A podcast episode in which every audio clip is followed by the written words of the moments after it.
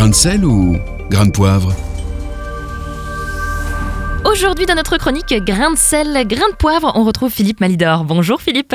Oui, bonjour tout le monde. Alors Philippe, il se confirme que, contrairement aux pronostics alarmistes du mois de mars, l'Afrique demeure assez peu touchée par le Covid.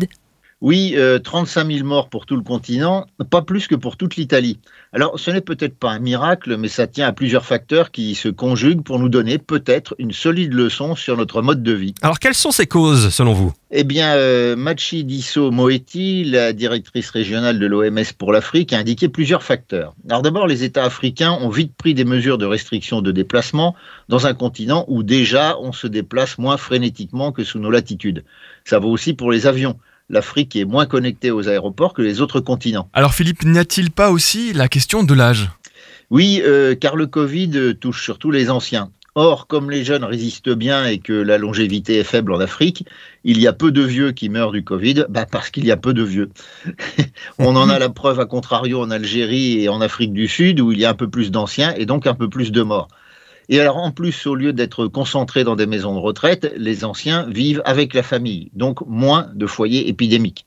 Hmm. Alors ensuite, en Afrique, continent rural, on vit beaucoup à l'extérieur où le virus se propage beaucoup moins. Voilà donc de bonnes nouvelles, mais qu'est-ce qu'on peut en tirer? Ben, Moi, ce qui me frappe d'abord, c'est la question des déplacements.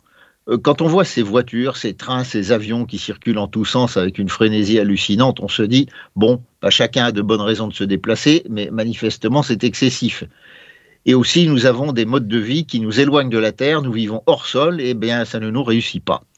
Ensuite, il faut que ce soit un philosophe athée, André Comte-Sponville, qui ait le courage de dire qu'il vaut mieux que les vieux meurent plutôt que les jeunes. Je précise que lui-même a 68 ans.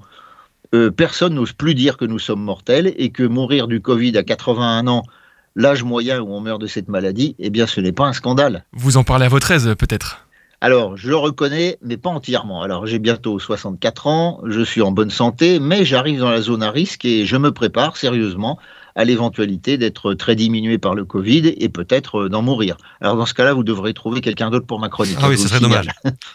bon, c'est pas une grosse perte. Oh. Bon, en tout cas, le, Covid et l'Afrique, ça a un petit air de, de magnificat. Vous voyez, les puissants sont renversés de leur trône et les humbles sont privilégiés. Alors, il n'y a pas tant de bonnes nouvelles à partager, bien voilà, au moins une. Merci beaucoup, Philippe Malidor. Réécoutez, partagez. Tous vos replays sont sur farfm.com.